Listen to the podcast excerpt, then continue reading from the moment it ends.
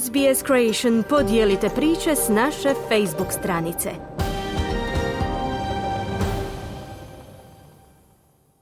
Radio SBS program na hrvatskom jeziku. Moje ime je Ana Solomon.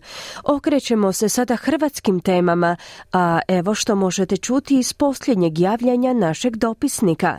Hrvatska je od Francuske simbolično preuzela prvi Rafal, višenamjenski borbeni zrakoplov.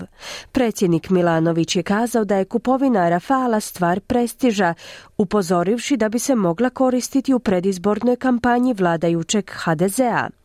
Vlada je uručila ugovore o izgradnji centara za starije osobe u 18 županija.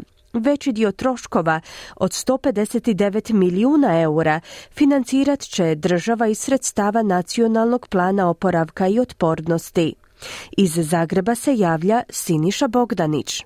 Hrvatska je preuzela prvi od 12 ugovorenih višenamjenskih borbenih zrakoplova Rafale na svečanoj ceremoniji u bazi francuskog ratnog zrakoplovstva Mont de Marsan. Ministar branitelja i potpredsjednik vlade Tomo Medved, Zvonimir Frka Petešić, predstojnik ureda premijera Plenkovića i ministar obrane Mario Banožić. Raduje me u razgovoru sa našim pilotima i tehničarima da su iznimno sretni, da su ovladali sve tehnike i upravljanja i održavanja i od ovog dana Republika Hrvatska puno je snažnija no što je bila do sada. Hrvatska ovime dobiva izuzetno moćno veliku sposobnost projekcije sile i razinu sigurnosti koje nikad nismo imali u povijesti i Rafal će biti bez premca u Europi u prostoru između Njemačke i Grčke, Italije i Rusije. Ovdje nije riječ samo o nabavci višenamjenskih borbenih aviona, ovdje je riječ o jednoj gradnji novih snaga. Ministar obrane Banožić opisao je ovo generacijskim uspjehom i zaslugama hrvatske vlade.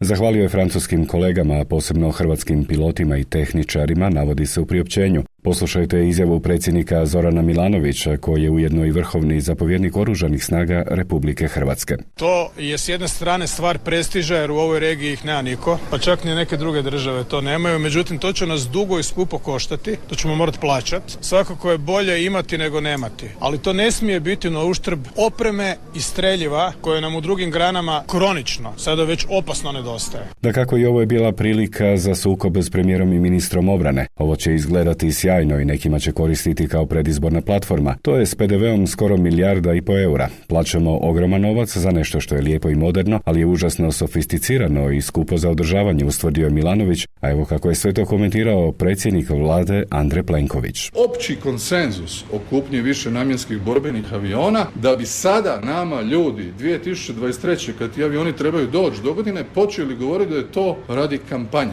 I to su te dvije Hrvatske. Podsjetimo, iako je od jučer prvi od 12 Rafala i službeno u hrvatskom vlasništvu, on će zajedno s pet drugih aviona biti isporučen Hrvatskoj u svibnju 2024. Zadnji avioni trebali bi biti isporučeni početkom 2025.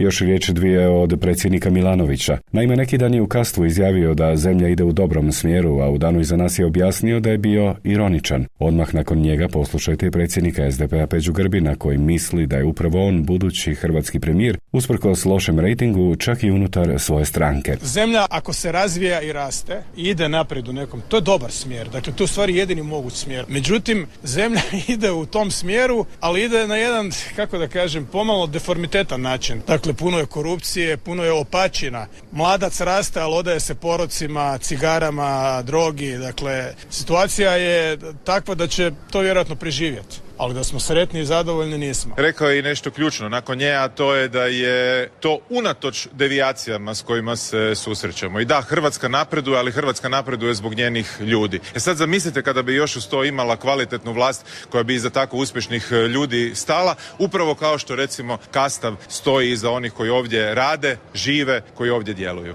Kako smo već e, jučer rekli, milijun i dvijesto tisuća umirovljenika u središtu su predizbornih kampanja svih većih stranaka, kako i ne bi bili, kada je riječ o najvećoj glasačkoj skupini koja glasanje doživljava kao građansku dužnost i redovito izlazi na izbore. Pa su tako premijer Plenković i ministar rada mirovinskog sustava obitelji i socijalne politike Marin Piletić uručili ugovore za izgradnju i opremanje 18 centara za starije osobe u 18 županija, a sve u vrijednosti 159 milijuna eura, a koji će imati nešto više od 1800 smještajnih kapaciteta i izvan institucijskih usluga za nešto više od 4500 korisnika. Ministar Piletić. Cilj nam je bio da se ta mreža socijalnih usluga osigura i u manjim mjestima, da smanjimo pritisak na liste čekanja. Naime, u Hrvatskoj se na mjesto u domu za umirovljenike čeka i po 12, čak i više godina. Slijede izjave premijera Plenkovića i Višnje Fortune, predsjednice Vijeća za umirovljenike i stari osobe, tijela u kojem sjede predstavnici umirovljeničkih udruga i vlade Republike Hrvatske. Samo se nisu javili, koliko se ja sjećam, Varaždinska, Vukovarsko-Srijemska i grad Zagreb, a vi svi koji god ste se javili ste dobili jedan. I to na način da će dio sredstava biti financiran i sa strane županija ili gradova, a najveći dio sredstava ide dijelom iz nacionalnog plana oporavka i otpornosti, a ostali dio iz državnog proračuna. Napravit će se jedan veliki iskorak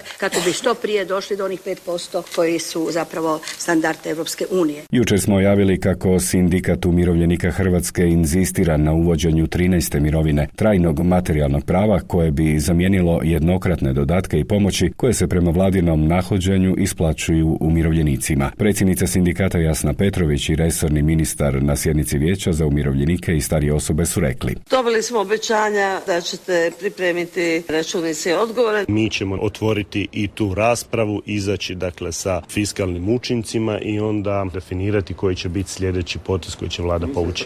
Saborski zastupnici Mosta optužili su ministra prostornog uređenja, graditeljstva i državne imovine Branka Bačića da lošom odlukom o cijeni najma državnog zemljišta, hotelima i turističkim naseljima namjerava oštetiti državni proračun za barem 60 milijuna eura godišnje. Božo Petrov iz Mosta i sam Branko Bačić. U toj odluci stoji da oni trebaju plaćati tri puta manji iznos nego što je to procijenilo visoko procjeniteljsko povjerenstvo osnovano od vlade. U njoj jasno stoji minimalna cijena po metru kvadratnom 4,1 euro. Maksimalna 10,2 eura. Branko Bačić je to pretvorio u 1,5 euro. Uredba je prošla savjetovanja sa svim resornim ministrima i jasno i sa državnim odvjetništvom. To zemljište nije na slobodnu prodaju niti na tržištu. Naime, država nikome drugome ne može prodati to zemljište, dati ga u zakup, nego isključivo drugom titularu, njenom partneru,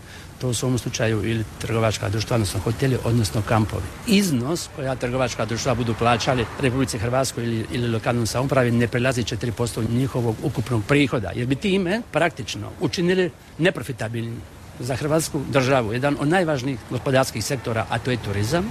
Božo Petrov se probudio iz dugog zimskog sna, dugo nije komentirao, teza Mosta o tome da je bilo što oštetilo državni proračun je potpuno promašena, da pače nakon što vlada usvoji dvije odredbe koje to reguliraju, povećat će se prihodi državi tri puta nego što su to ta ista društva plaćala do dana kada vlada ove uredbe prihvati, rekao je Bačić. I za kraj vijesti iz susjedne države. Prema podacima Euromediteranskog seizmološkog centra, potres jačine 4,6 po Richteru pogodio je županiju zapadno-hercegovačku s epicentrom 12 km zapadno od Gruda i na dubini od 7 km. Prema dosada prikupljenim podacima najveća šteta nastala je na obiteljskim kućama u naselju Grudsko Vrilo, 5 km zapadno od Gruda. Došlo je tako do urušavanja velike stijene u dvorištu obiteljske kuće. Šteta je uglavnom na krovovima i zidovima kuća na kojima su zabilježena napuknuća, srećom ozlijeđenih nije bilo. Toliko za danas iz Zagreba za SBS Siniša Bogdanić. Kliknite like, podijelite, pratite SBS Creation na Facebooku.